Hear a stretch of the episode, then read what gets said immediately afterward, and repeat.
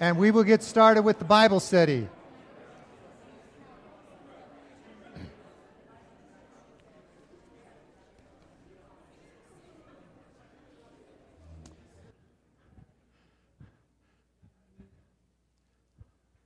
It is so good to see you here this morning. I, I, just can't tell you. It's, it's partly because God has given me a pastor's heart, but certain of your faces, when I, I see you, especially if I haven't seen you for a while, it just fills my heart. And, and, and it's just so uh, strengthening for me to see you here in worship this morning, and especially a few of you faces I haven't seen for a while, and particularly so those of you who are visiting here for this during the summertime. It's really good to see you again. So, we have been doing a topical study on discipleship. Specifically, what we have been doing is looking at four different words that I believe, in a very simple way, characterize what it means to be a disciple of Jesus Christ. And we're halfway through. We've gone through growing and giving.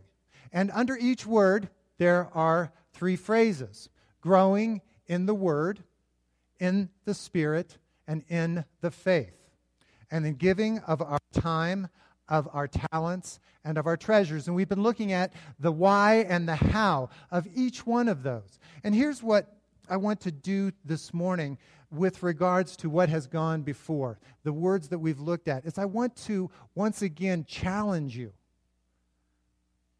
to begin to make changes in your walk with the Lord, incorporating some of the things that you've learned either through my teaching here on Sunday morning or in your own personal Bible study.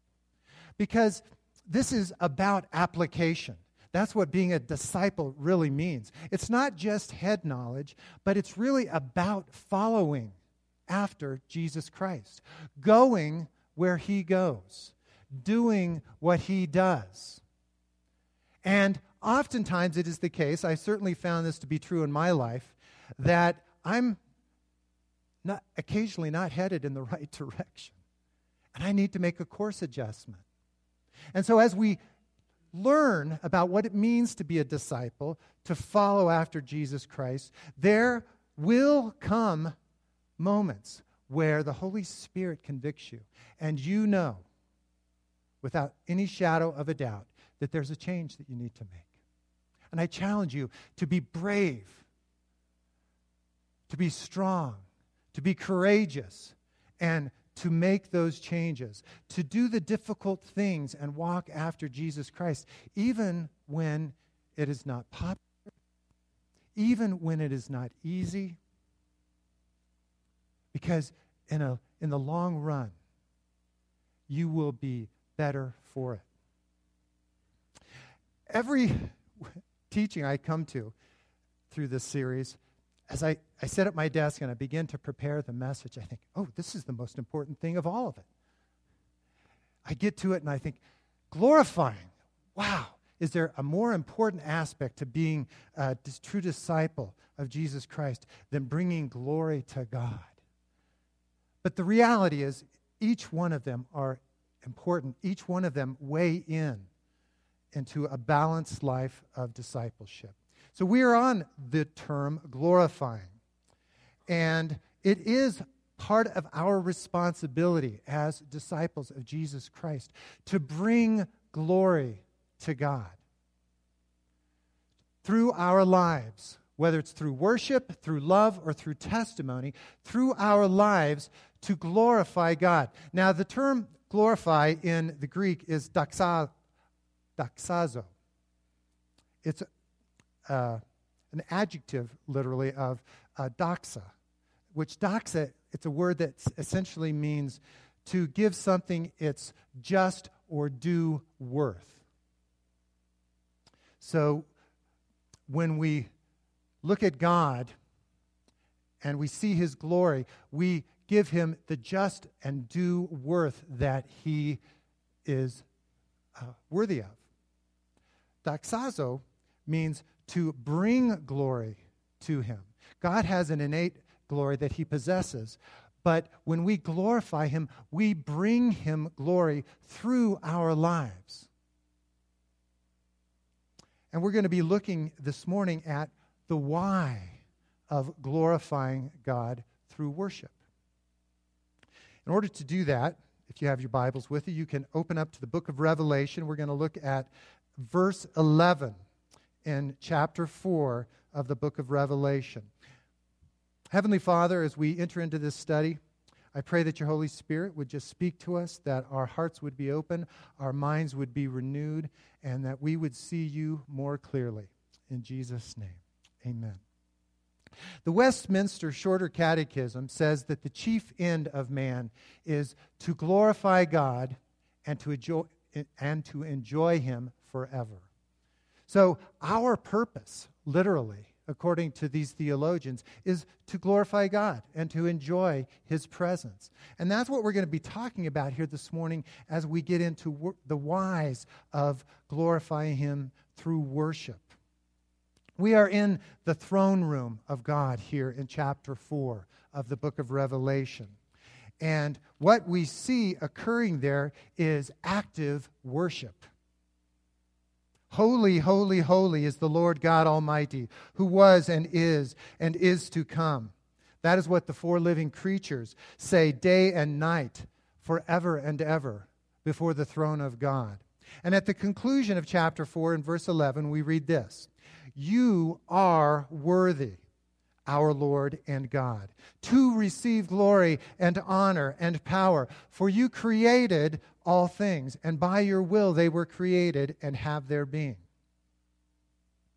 Later in chapter 5, the 24 elders, or in the four living creatures, are singing a song, and they say, You are worthy to the Lamb to take the scroll and to open its seals because you were slain and with your blood you purchased for God persons from every tribe and language and people and nation. And then later in chapter 5, once again in a loud voice, they say, Worthy is the Lamb who was slain to receive power and wealth and wisdom and strength and honor and glory and praise. And then I heard every creature in heaven and on earth and under the earth and on the sea and all that is in them, saying, To him who sits on the throne and to the Lamb be praise and honor and glory and power forever and ever. And the four living creatures said, Amen. And the elders fell down and worshiped.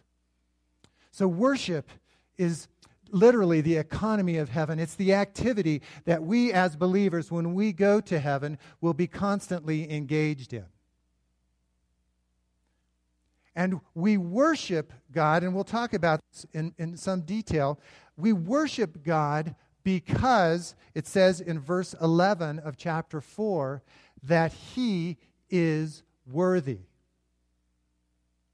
What that means, the, the Greek there is axios, and what it literally means is He has been examined and found to be worthy.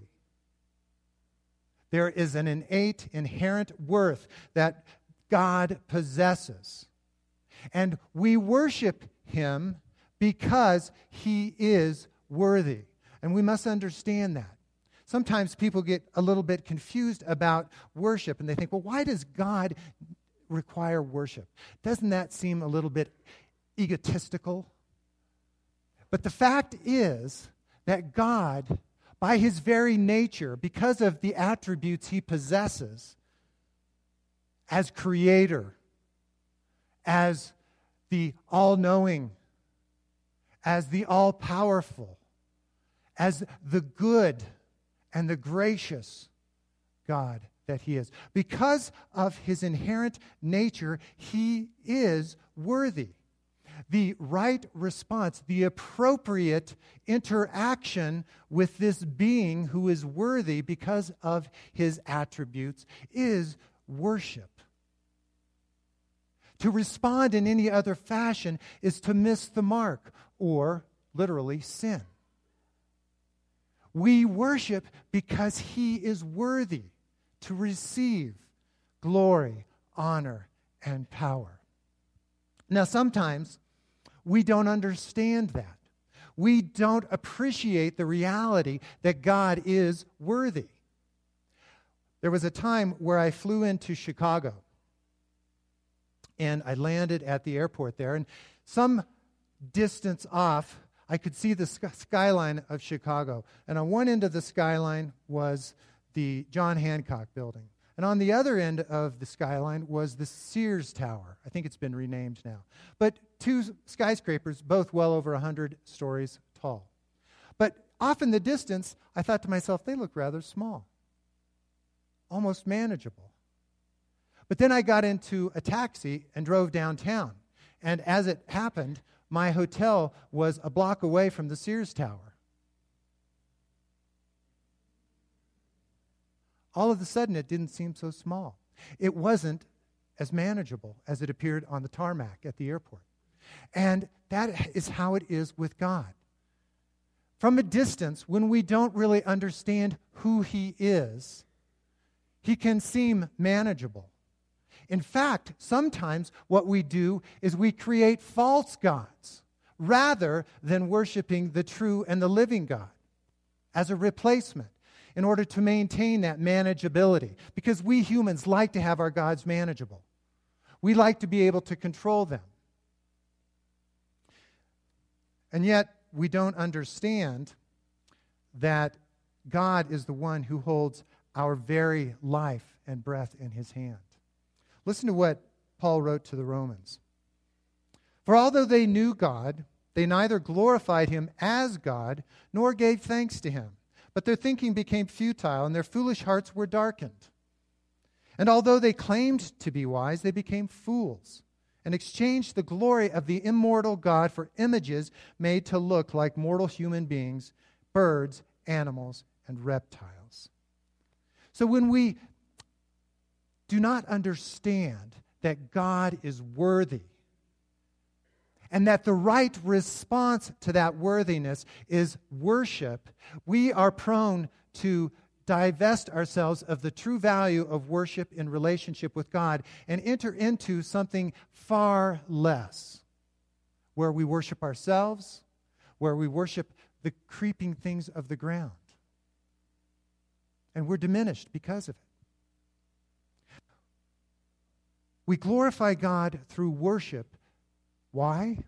Because He is worthy.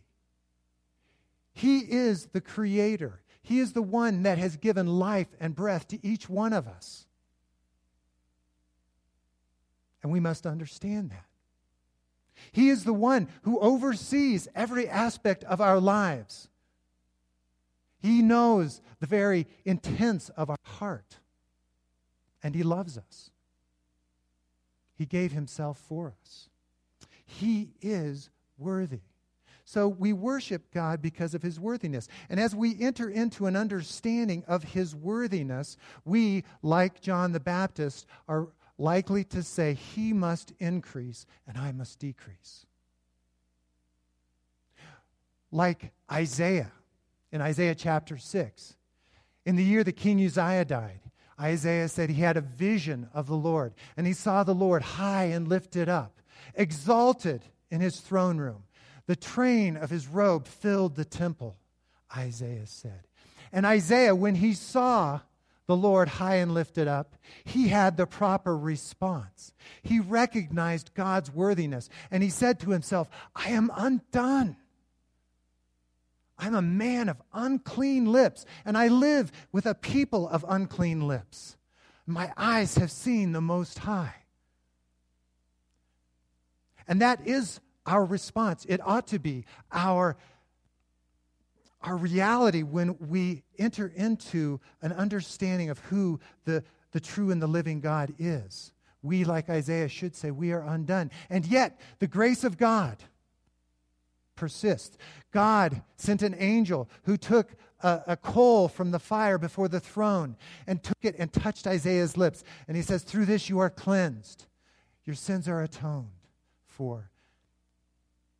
So we have this experience of humility that rises up in us when we begin to understand the worthiness of God. We decrease, He increases. But within that humility, within that understanding of how limited we are and how unlimited and infinite He is, there is also meaning and purpose and value that comes. Because in that scene, where Isaiah was. After he recognized his unworthiness before the, the living God, after that, the Lord said, Who will go for us? Whom shall we send? And in response to that, Isaiah said, Here am I, send me. So, because of the atonement, because he had entered into a recognition of the worthiness of God, because he understood that it was God who had atoned for his sin, Isaiah was empowered to serve, empowered to worship. So, we must understand that we glorify God through worship because he is worthy in every respect. But also, we see here in verse 11 that we worship to give something unto God. Second half, there, second line. He is worthy, what? To receive. Isn't that fascinating? Stop and think about that for just a moment here you can give something to God. Here it says that He is worthy, our Lord and our God, to receive something from you. What? Glory, honor, and power. So the proper response to His worthiness is to give worship unto Him. Now, what is worship? I want, I want to break this down a little bit because sometimes we get confused. I mean, we have song worship, the praise team, the choir, Alicia on the piano. All of us musically uh, play songs that lift up worship unto God. But worship is, is really about so much more than just singing. Singing is essentially a means of reinforcing worship. Remember what I said doxa, glory, doxazo, giving glory to God. That's really what worship is. It's about giving unto God his just due. And it's about entering into relationship with God on those terms. It says in Psalm 22, verse 3, that the Lord inhabits the praises of his people. Another translation says that the Lord is enthroned upon the praises of Israel. So, literally, when we praise God, when we enter into that worship relationship with Him, where we are giving Him glory, honor, and power, He is enthroned. He inhabits that, and we are in His very presence. It's a relational thing. Worship is a relational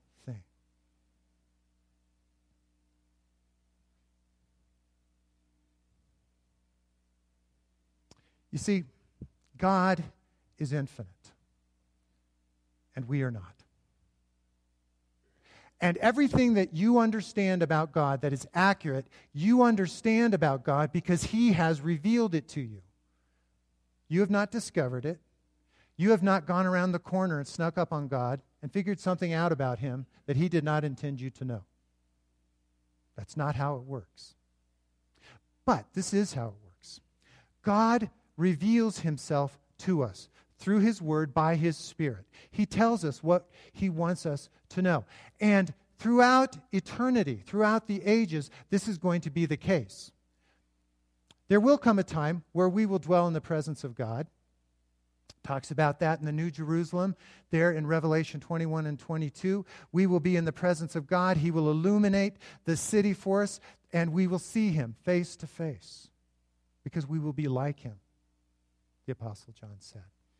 But God remains infinite, and at that point, we will remain finite.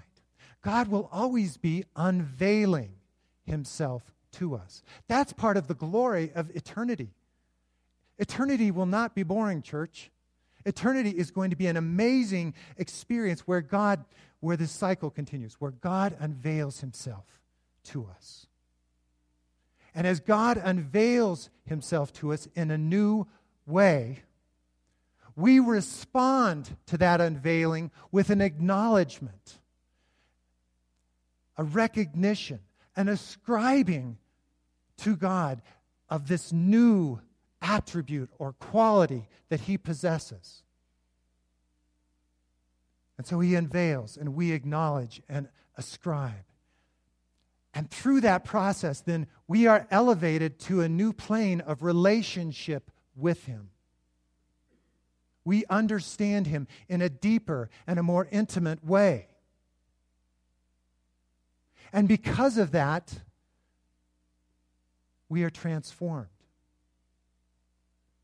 That's the whole process. That is the whole will of God. It says here in verse 11 in, in Revelation 4 that by his will they were created and have their being. Well, what ultimately is the will of God? Well, there are a lot of ways that we could respond to that, but at least one aspect of the will of God is found in Romans chapter 8. We know that in all things God works for the good of those who love him, who have been called according to his purpose. For those God foreknew, he also predestined to be conformed to the image of his Son, that he might be the firstborn among many brothers and sisters. And those he predestined, he also called. And those he called, he justified. And those he justified, he also glorified. So, part of the will of God is that you are conformed to the image of Jesus Christ, that you become like him. Now, did you know that you become like that which you worship? That which you worship, you begin to look like. We see that in popular culture, don't we? In popular culture, what do the kids do when there's a new pop star on the scene? They begin to dress like that person, they begin to act like that person. Listen to what the psalmist says in Psalm 115. Not to us, Lord, not to us, but to your name be the glory, because of your love and faithfulness. Why do the nations say, Where is their God? Our God is in heaven. He does whatever he pleases. But the idols are silver and gold, made by human hands. They have mouths but cannot speak, eyes but cannot see. They have ears but cannot hear, noses but cannot smell. They have hands but cannot feel, feet but cannot walk, nor can they utter a sound with their throats. Those who make them will become like them. So will be all who trust in them. So we become like that which we worship. Again, the will of God in worship is that we become more like Him because He unveils Himself to us. We acknowledge that unveiling. We ascribe glory to Him because of it. We enter into a more intimate understanding of and relationship with Him as a result. And ultimately, we are transformed from glory to glory into the very image of Jesus Christ. That's what worship does. That's what worship is about. It's, it's about growing into relationship and likeness with God. Moses had a very intimate relationship with God. He would go up onto the mountain and stand in the Shekinah glory of God. And as a result, Moses' face would shine when he came down from the mountaintop. And he would walk into the camp, and the people would see the shining of Moses' face. But Paul says we have something better than what Moses had. Listen to this. This is in 2 Corinthians chapter 3. Since we have such a hope, we are very bold. We are not like Moses, who would have to put a veil over his face to prevent the Israelites from seeing what was passing away, because the, the shine on Moses' face would ultimately fade away. And he, Moses didn't want the folks to see that. So he put a veil over him. But their minds were made dull, for to this very day the same veil remains when the old covenant is read. It has not been removed, because only in Christ is it taken away. Even to this very day when Moses is read, a veil covers their hearts. But listen to this. But whenever anyone turns to the Lord, the veil is taken away. And now, where the Lord is the Spirit, the Spirit of the Lord is. There is freedom. And we all, with unveiled faces, contemplating the Lord's glory, are being transformed into his image with ever increasing glory, which comes from the Lord, who is the Spirit.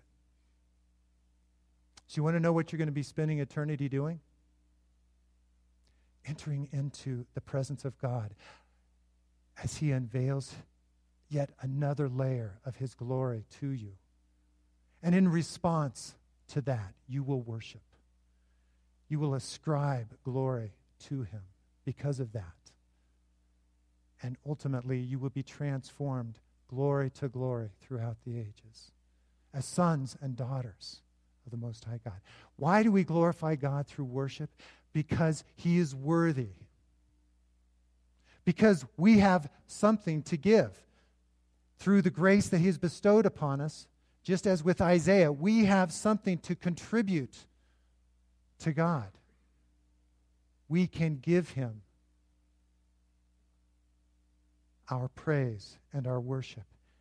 And ultimately, it's about relationship. It's about being in the presence of God and becoming something that we were never like before. That's what happens when you worship. You become like he who you worship. There's a story in the Old Testament, we'll conclude with this. David had committed a grievous sin. He had committed adultery with Bathsheba, had Bathsheba's husband killed in battle to try to cover the sin. But Nathan the prophet called David's sins to account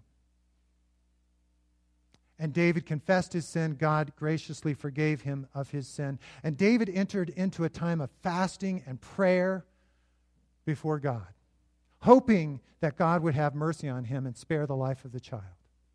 A very dark and difficult time for David. But the child died, as God said it would.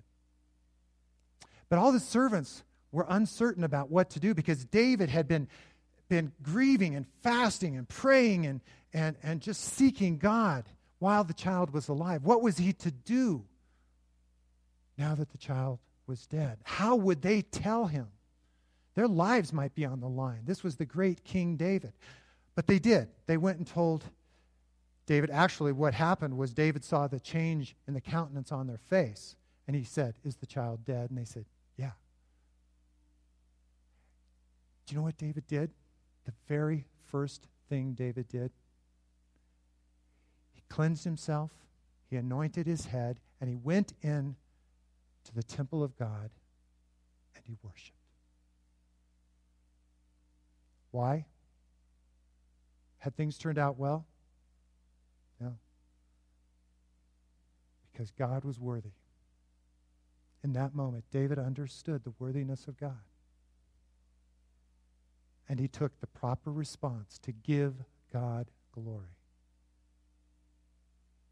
And David was transformed, was changed, as each one of us will be, as we glorify God through worship. Heavenly Father, we thank you for the opportunity we have to come into your very presence. You invite us into worship into that relationship where you unveil yourself to us time after time after time again. Lord, I, I was just reading an article this week that indicated that the universe could possess some 70 billion trillion stars. That's just overwhelming. And that's just the, the known universe. As the writer to Ecclesiastes say, all the works of God are hidden from the mind of man. We'll never know your full glory, but you will constantly reveal it to us. And so I, I pray for this congregation, Lord. I pray for each one of us, beginning with myself, that we would become a people like David who understand worship, who engage in that relational experience with you, and who grow through it. Let your light shine in us and among us, Lord God. In Jesus' name, amen. Let's all stand. We're going to sing that hymn, How Great Thou Art.